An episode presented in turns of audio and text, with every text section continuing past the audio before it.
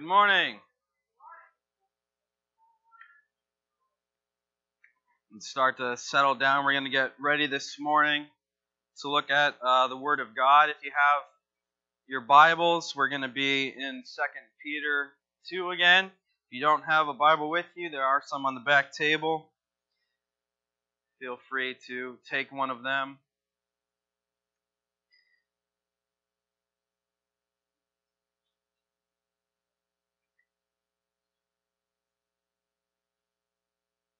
Again, if you haven't been with us for the past few weeks, we've been going through the book of Second Peter and looking at what he has to tell us.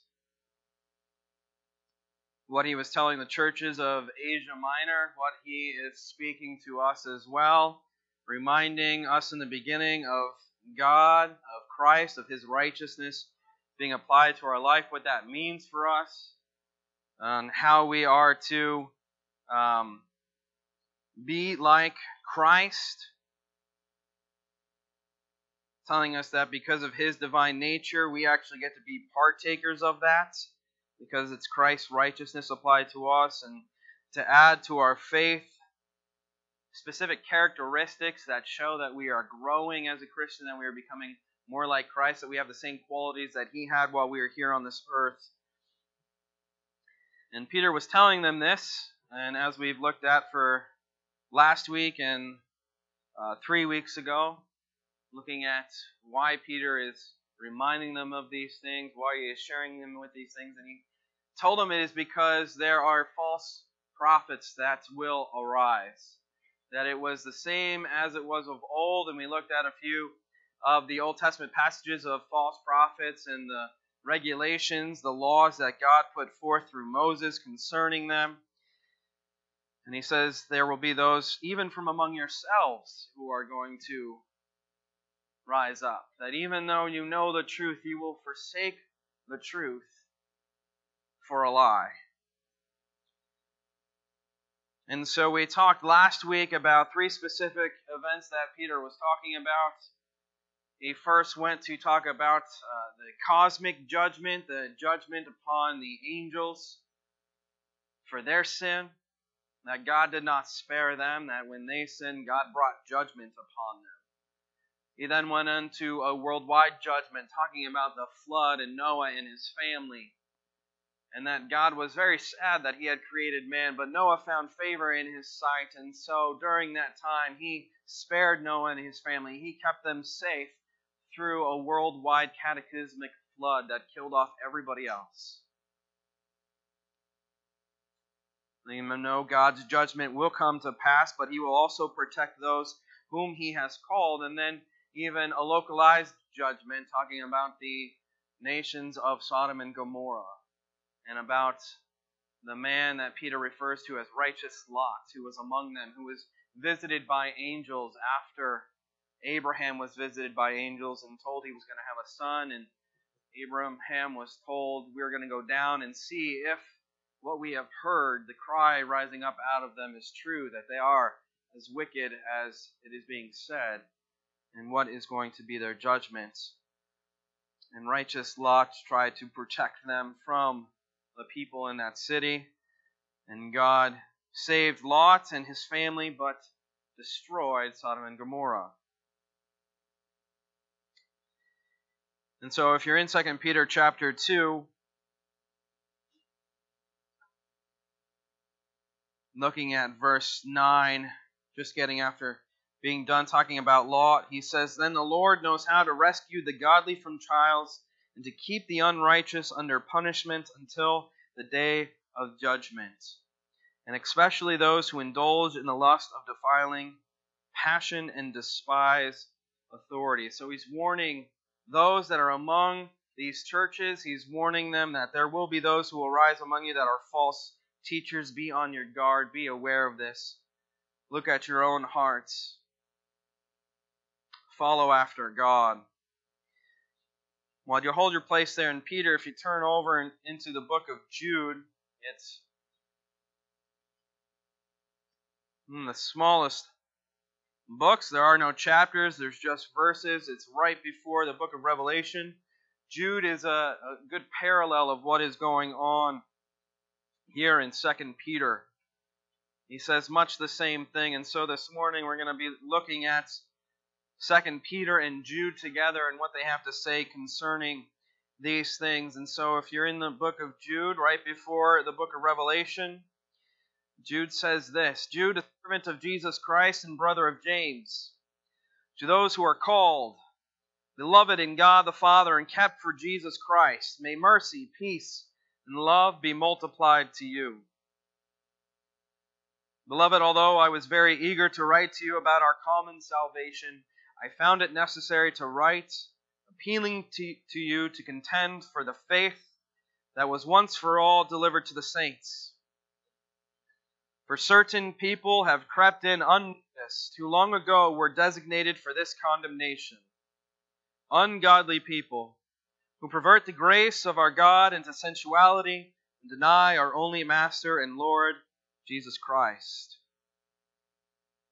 Saying much the same thing that Peter is telling you that among you there are those who will deny the name of Christ, who will bring blasphemy upon his name. And that others will look at Christianity and they will see things that are untrue but believe them to be true about Christianity. They will mar the name of those who call themselves followers of Christ. He continues now in verse 5 I want to remind you, although you once fully knew it, that Jesus, who saved the people out of the land of Egypt, afterward destroyed those who did not believe. And the angels who did not stay within their own position of authority, but left their proper dwelling, he has kept in eternal chains under gloomy darkness until the judgment of the great day.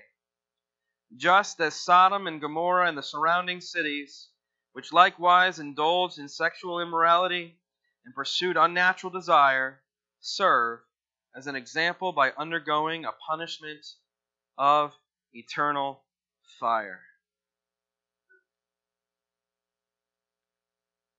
You read Jude and Second Peter together, you can see the very similarities in their writing, exactly what they are saying to their specific audiences, what they are saying to us this morning.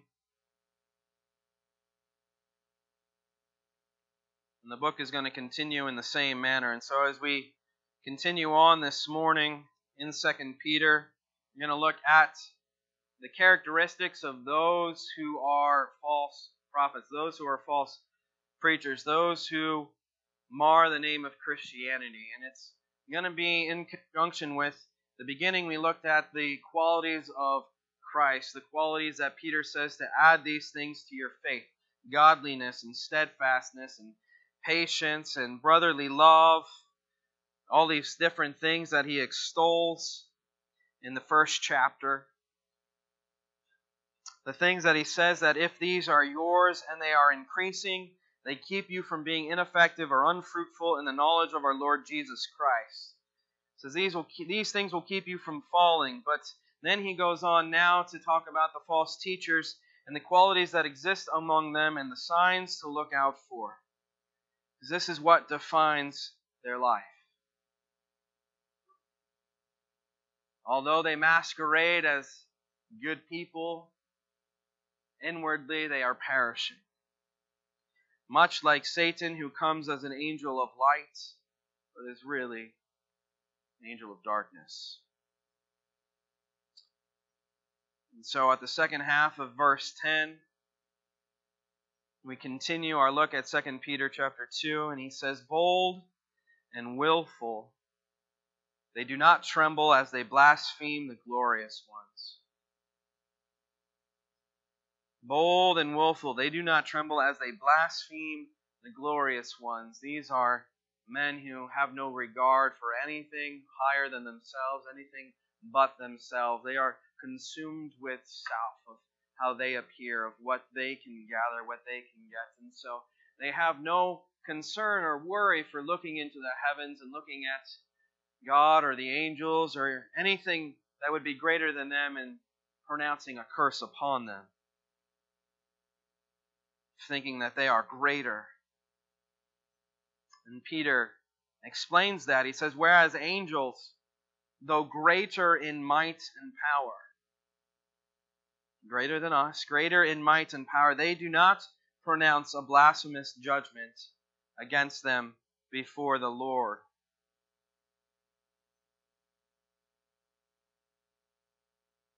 You flip back over to Jude. As I said, we're going to be flipping back and forth between the two. Jude gives a little more information.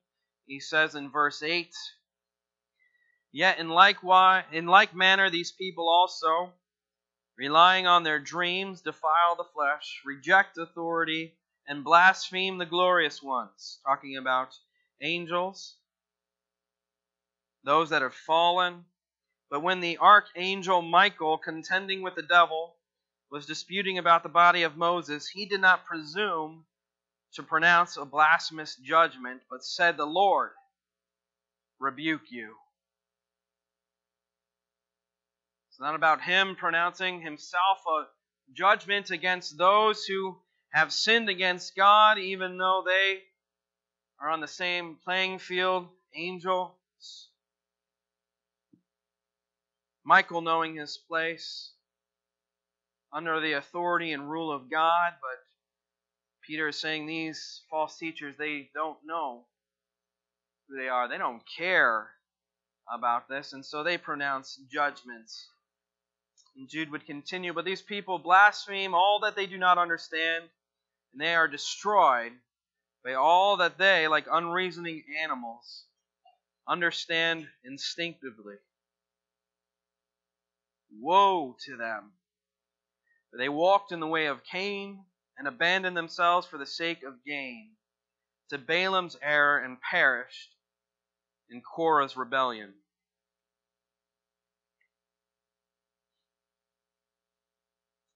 Back over to 2 Peter.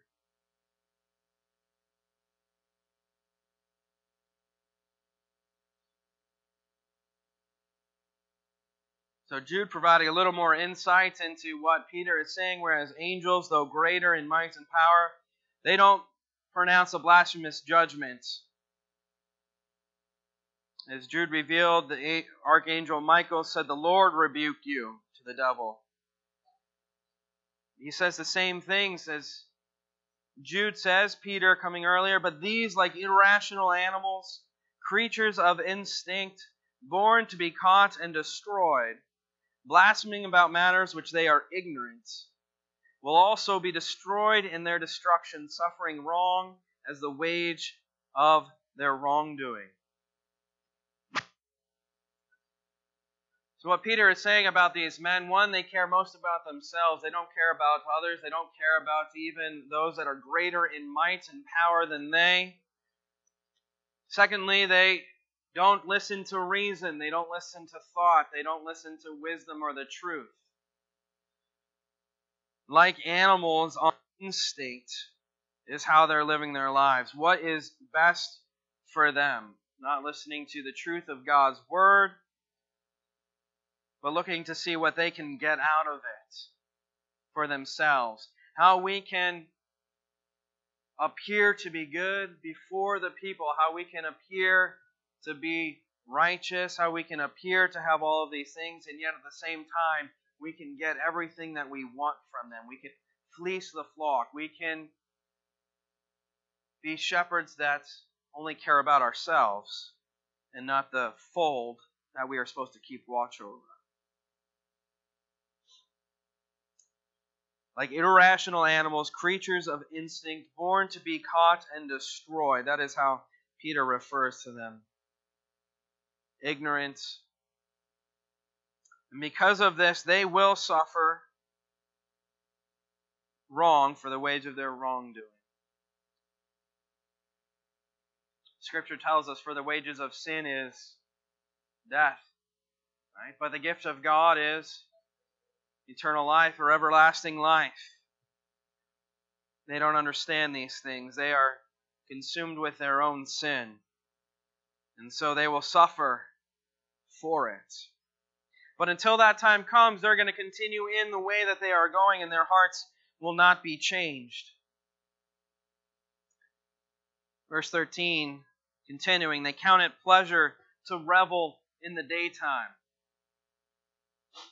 They count it pleasure to revel in the daytime. They are blots and blemishes, reveling in their deceptions while they feast with you. Peter continues to give insight into these people. So, as many of you know, what happens in our own lives when we're dealing with sin, if we're dealing with things in our life, what, what do we as human beings like to do? We like to hide. We like to stay in the darkness. We like to be alone.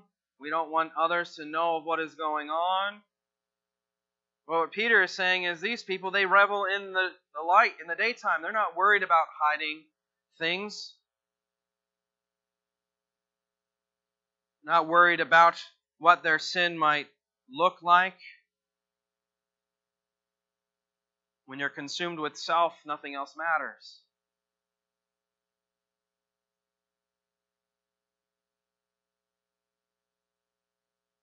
So they revel in the daylight, in the daytime. They are blots and blemishes, reveling in their deceptions wondering to themselves, look at these people. They just believe whatever we say to them, and we can get all of these good things from them.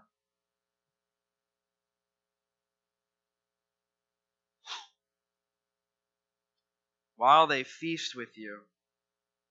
So even as you share a meal, even if they were sharing the Lord's Supper, blaspheming the name of the Lord as they do it, they revel in this. They revel in their sin. They enjoy it. It says they have eyes full of adultery, insatiable for sin.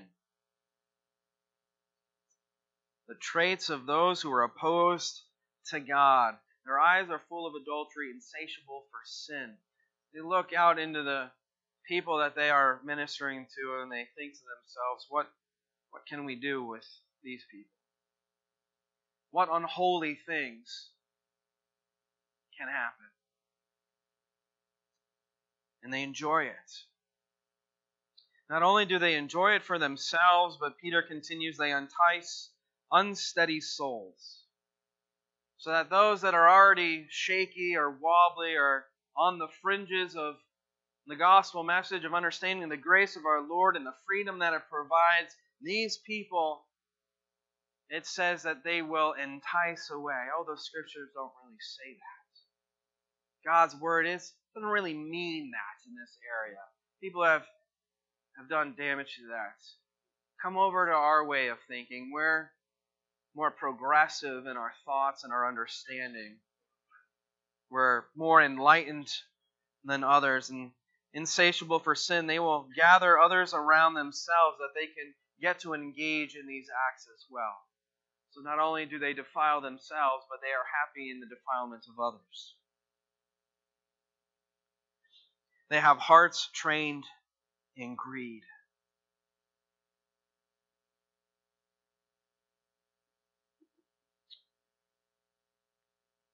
It's hard to, uh, actually, it's not hard to imagine. I mean, we see it, um, if you pay attention, we see it in our country, we see it in various places where there are those who stand at the front of the pulpit and they say things that the people want to hear and they totally disregard the word of God and well it would specifically state somewhere else they say well that doesn't mean that or that doesn't mean that but if you support our ministry this is what God is going to do and he's going to bless you and some people give all that they have at the expense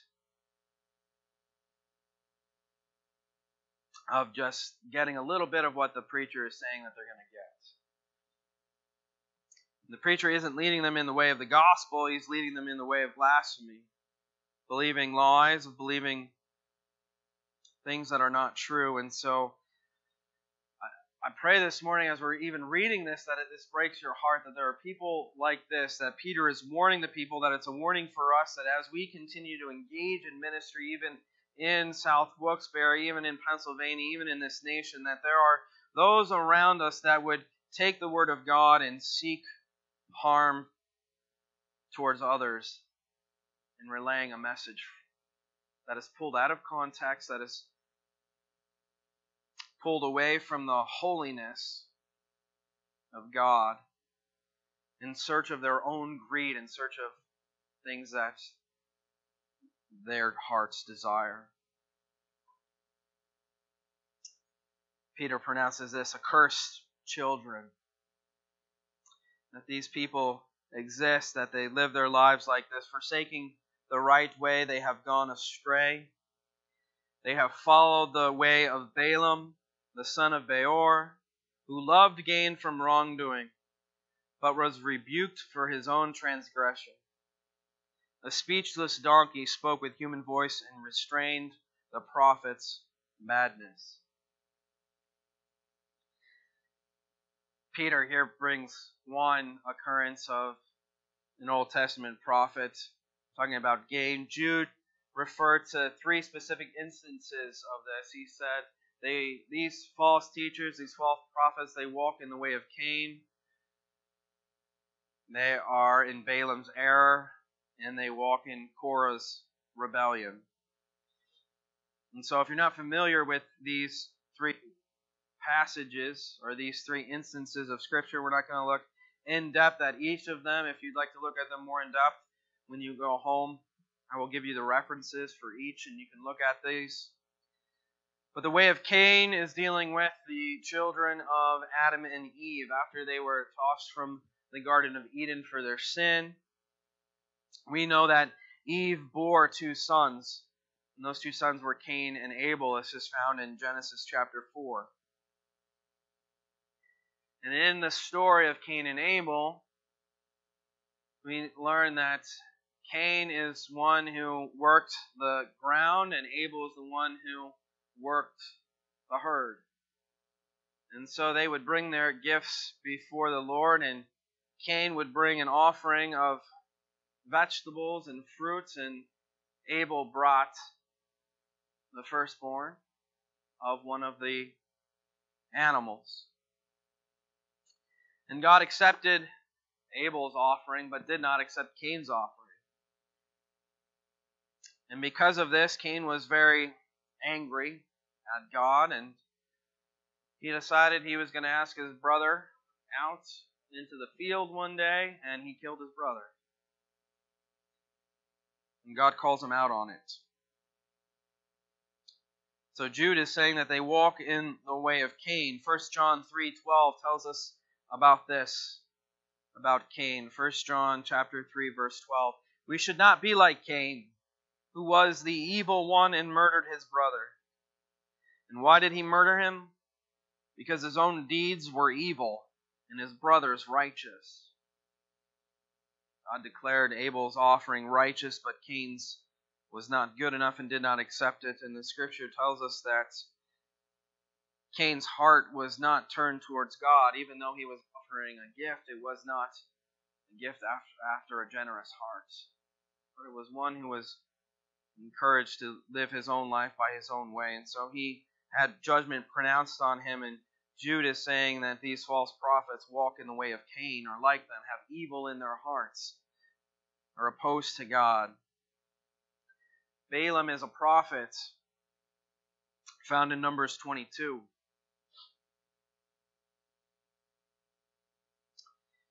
And in Numbers 22,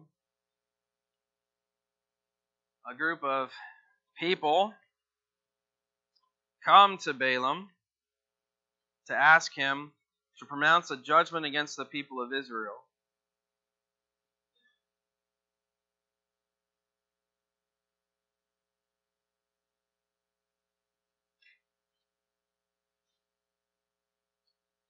And so it's in the plains of Moab, beyond the Jordan at Jericho. Even just a month and a half ago, we read about the Israelites crossing the Jordan, going into the land flowing with milk and honey. So they sent out in Numbers 22 and camped in the plains of Moab, beyond the Jordan at Jericho.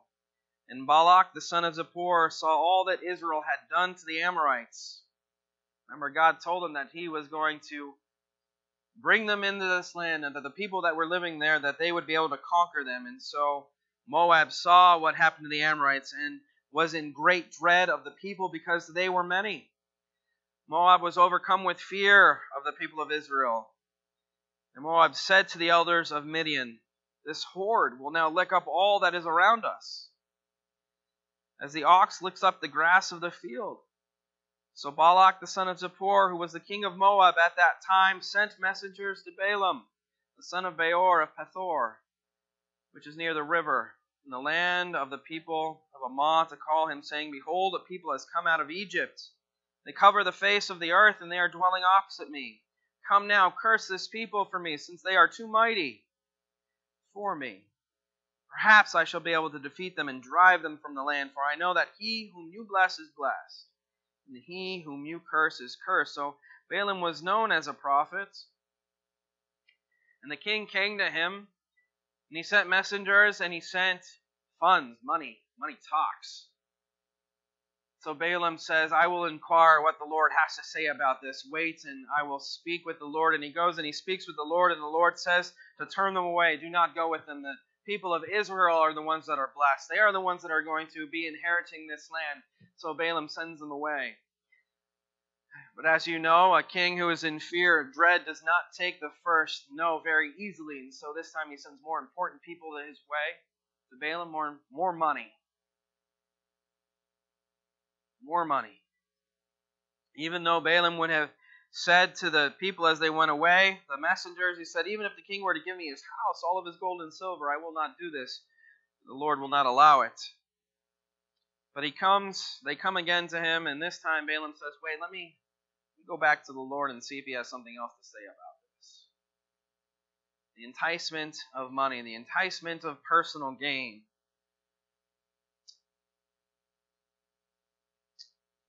It's interesting that a prophet here, after hearing the word of the Lord, do not do this, do not send a curse upon the Israelites, do not follow, would then say again, oh, maybe God has another word for me this time. Maybe God's changed his mind.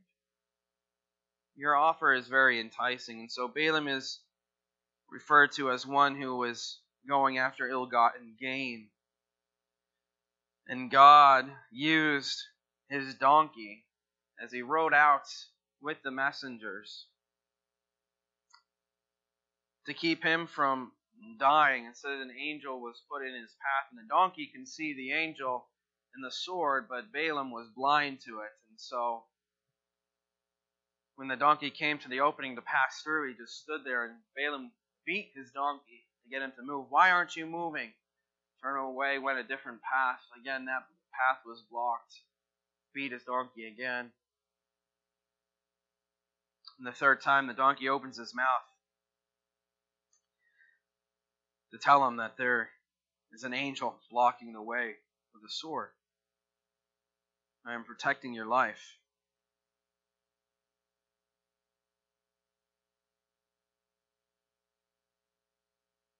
The donkey said to Balaam in verse 30 of Numbers 22 Am I not your donkey on which you have ridden your life long to this day? It is my habit to treat you this way. He said, No. And the Lord opened the eyes of Balaam. He saw the angel of the Lord standing in the way with his sword, drawn sword in his hand, and he bowed down and fell on his face. Balaam would later die in battle alongside the king of Moab with his people with nothing to show for it. It's his ill-gotten gain, and so Peter, Second Peter, is referring to this as well. That these people they have followed the way of Balaam. They have forsaken the word of God, what he has told them, what they know to be true, what Peter has even said in the beginning of having the righteousness of Christ applied to their life, being freed from the corruption of the world, being freed from the penalty of sin and the power of sin, and yet they reject all of that because they love themselves and they love their sin and they love having others involved with it. So he says they love their gain from wrongdoing. Jude uses one other reference to talk about Korah's rebellion in Numbers chapter 16 that is found. Korah uh, and the people come from the tribe of Levi. And the tribe of Levi was the priestly tribe, and some from the tribe of Levi were to be priests, and some from the tribe of Levi were to be helpers to the priests. Not everyone had the duty of a priest. So Korah would come before Moses and Aaron and would be upset that they are putting themselves ahead of everyone else. And so in Numbers chapter 16, we'll look quick at what is said.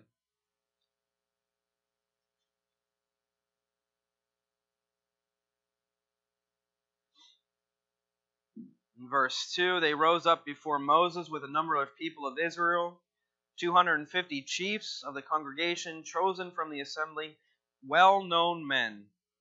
They assembled themselves together against Moses and against Aaron and said to them, You have gone too far, for all in the congregation are holy, every one of them.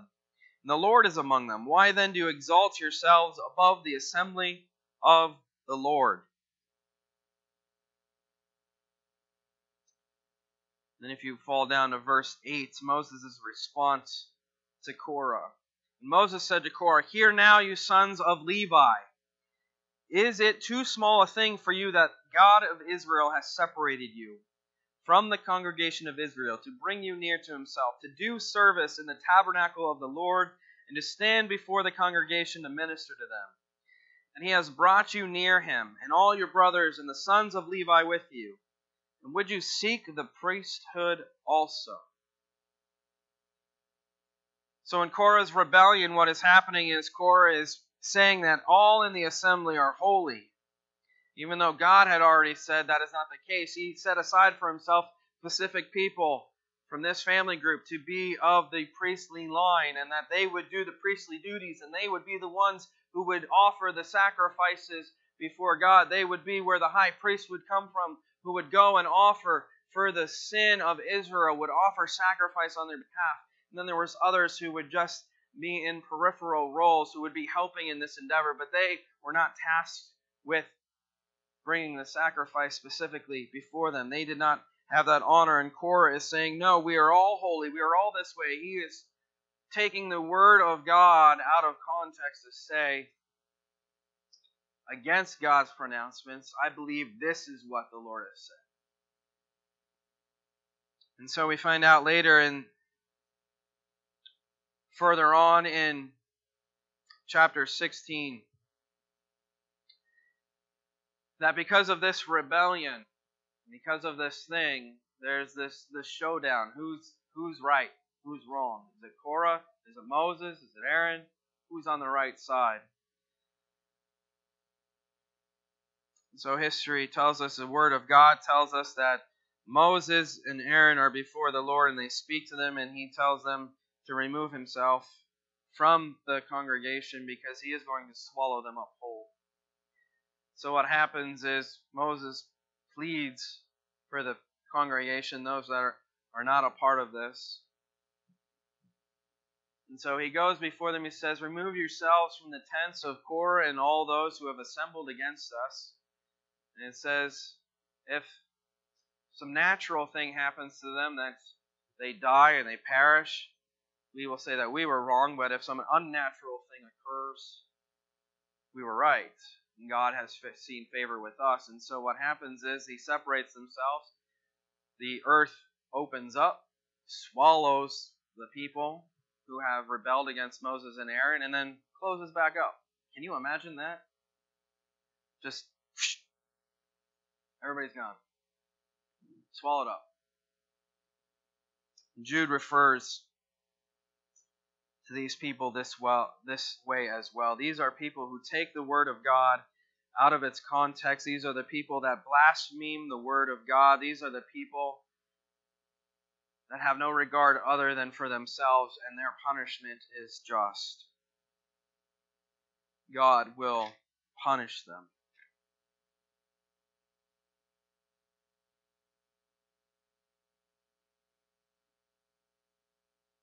On a side note, really quick, I was listening. If any of you have listened or heard of R.C. Sproul, who passed away this past week, uh, a giant of the faith, a great man. I was listening to some of his sermons, some of his interviews, and different things, and some of the questions, the Q and A that he had. And one of the Q and A was, "Why was God's pronouncement of judgment upon Adam so severe?" And I thought R.C. Sproul's uh, comment was awesome because what he said was actually a word of rebuke to those that would think that way.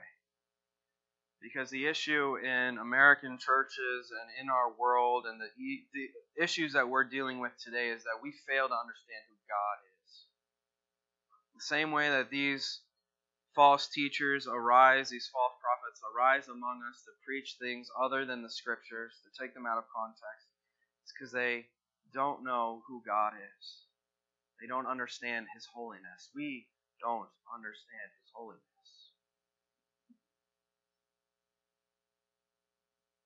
He pretty much, at the end of his statement, says, What is wrong with you people? To think that God's judgment is so severe on Adam that it's continuing. Should have been more severe. God has been patient and long suffering with his people, even clothed Adam. He told him to begin with, if you ate of that fruit, you would surely die. You didn't die that day. But God clothed them, would keep them, would provide for them, and knew from the very start that He would end up sending His Son for them. God is holy, God is just. That is what Peter is getting at when he is telling us about these false teachers of the holiness of God.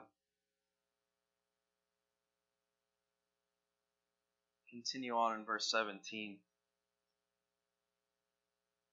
These are waterless springs and mists driven by a storm.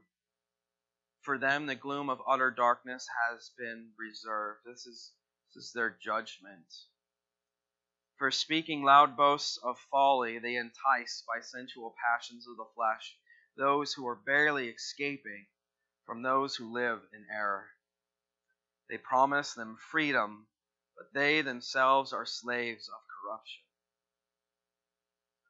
Contrasting there what he said earlier in chapter 1 that because of the divine nature of God and the knowledge of Jesus Christ and the righteousness applied to us and being divine partakers of that, that we have been saved from the corruption that is in this world. He's saying they have not received that. These men are frauds. That though they promise freedom, they themselves are slaves of corruption. For whatever overcomes a person, to that he is enslaved. For if, after they have escaped the defilements of the world, through the knowledge of our Lord and Savior Jesus Christ, they are again entangled in them and overcome. The last state has become worse for them than the first. For it would have been better for them never to have known the way of righteousness than after knowing it to turn back from the holy commandment delivered to them. What the true proverb says has happened to them. The dog returns to its own vomit, and the sow, after washing herself, returns to wallow in the mire. this last passage, verses 17 through 22, is in direct contrast to who God is, to who has been revealed to us through Jesus Christ. If you think about even the first phrase there, continuing to speak about what these men are, they are waterless springs and mist driven by a storm. Waterless springs, not providing any nourishment, not providing any refreshment to anybody's lives. Waterless springs. They are promising much, but there's nothing that is given. It is all lies. To think that that is in contrast to God, to Christ, who, when He is walking this earth and He is meeting individuals, even as we looked at specific verses in Isaiah, He has fulfilled those by being the one who has opened the eyes, who has opened the ears, who has made the lame walk. And he did so much more than that, that he provided life and life abundantly. Thinking about John chapter 4 when he's with the woman at the well and he's talking about if you would drink of the water that I have, you would never thirst again. In John chapter 4, 14, whoever drinks of the water that I give him will never be thirsty again. The water I will give him will become in him a spring of water welling up to eternal life. Direct contrast to who the false teachers are. Blaspheming in the name of the Lord. The Lord provides nourishment, provides refreshment.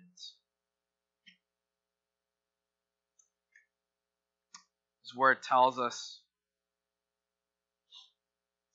in John chapter 8, Jesus answered them, Truly, truly, I say to you, everyone who practices sin is a slave to sin.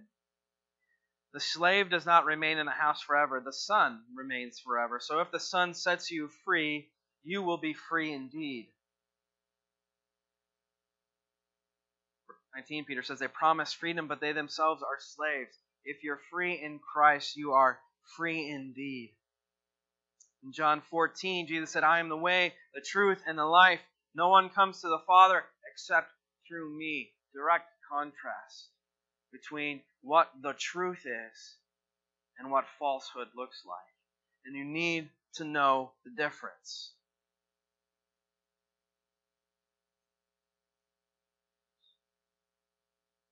In Romans chapter 6, Paul would tell the people this Do you not know that if you present yourselves to anyone as obedient slaves, you are slaves of the one whom you obey, either of sin, which leads to death, or of obedience which leads to righteousness.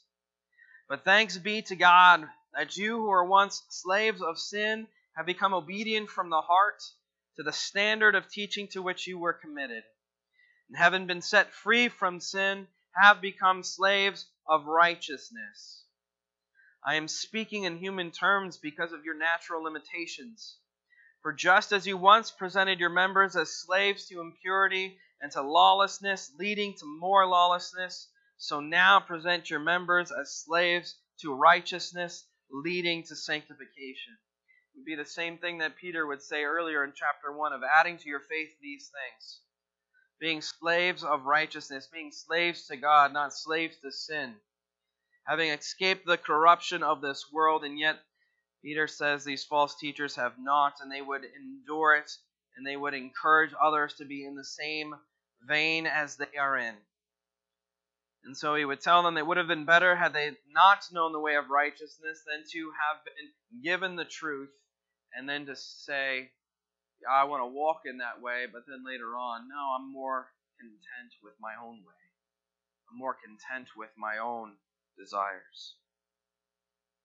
And so the proverb found in Proverbs 26:11 talking about the dog returning to its own vomit, or the sow, the pig returns to wallow in the mire, returns to wallow in the mud after it is just clean, is a picture of what these men and women do.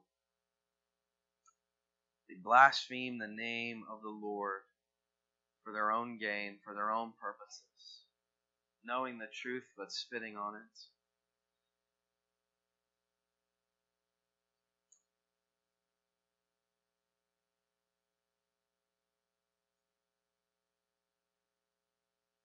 as I read these things and continue to study this passage, and as we look next week at where Peter is moving to, I'm reminded of God's goodness through all of this. That even though there are those that exist in this world like that, God continues to be sovereign. God continues to be in rule. God continues to spread His good news of Christ through us.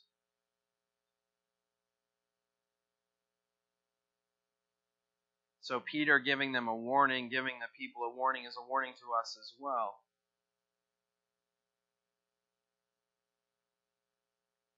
We turn back in Jude, we're going to close with this.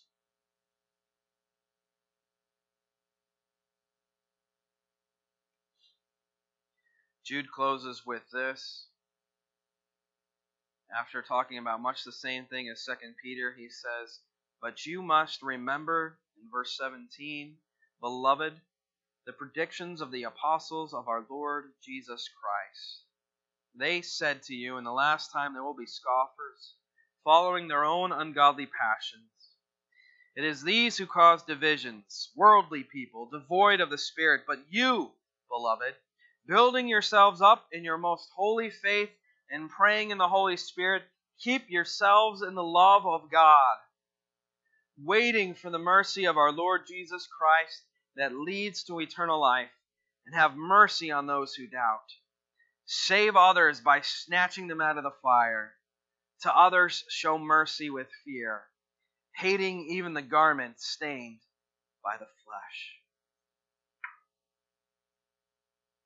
That in light of all of those things, remain holy. Remain like Jesus.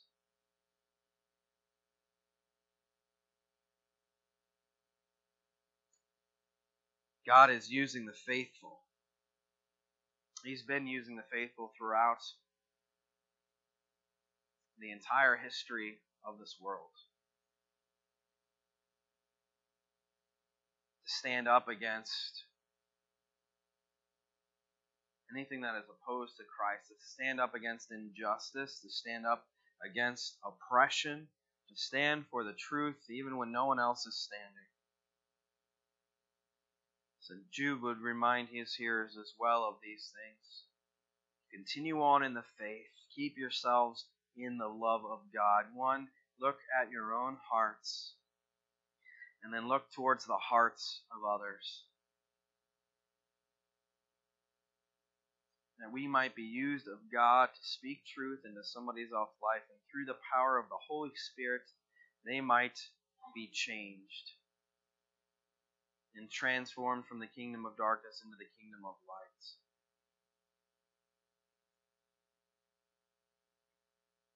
Now to him who is able to keep you from stumbling, to present you blameless before the presence of his glory with great joy, to the only God our Savior, through Jesus Christ our Lord, be glory, majesty, dominion, and authority before all time and now and forever.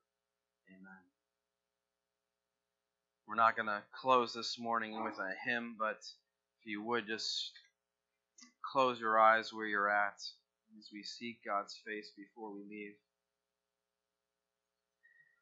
Father, we thank you this morning, even as we looked at the passages of your Son, the joy that exists, of the power that is in his name and that exists within him to heal the sick, to bind up the wounded, the brokenhearted. To know that those who are far off can become near because of your sacrifice. So, this morning, Lord, as we look at our own hearts to see if there are things in us that are opposed to your word. Pray that your Spirit would reveal those things to our hearts this morning.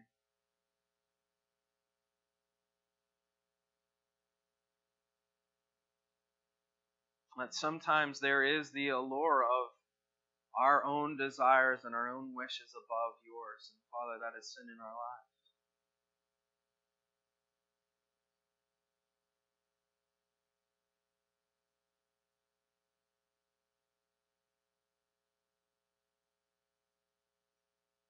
Pray that if there are any here this morning that do not know you, that they would seek out and continue to speak to their hearts. Just how different the truth is from falsehood. And to be able to spot the differences between them. And how great and holy and awesome you are. As opposed to the things of the flesh.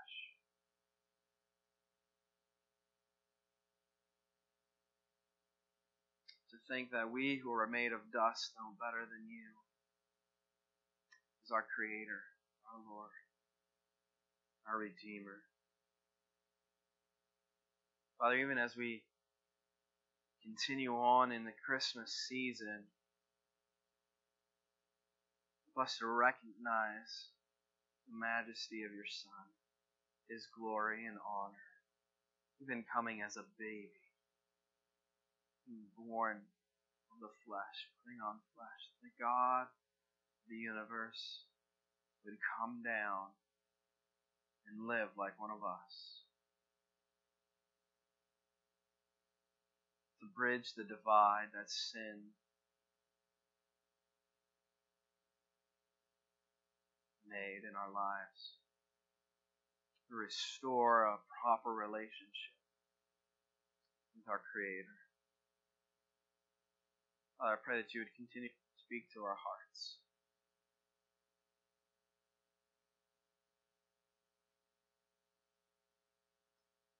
Continue to reveal the truth of your word in our lives and help us to live that out in a lost and dying world. Even during the season, don't understand who this baby was and what he has already accomplished for them.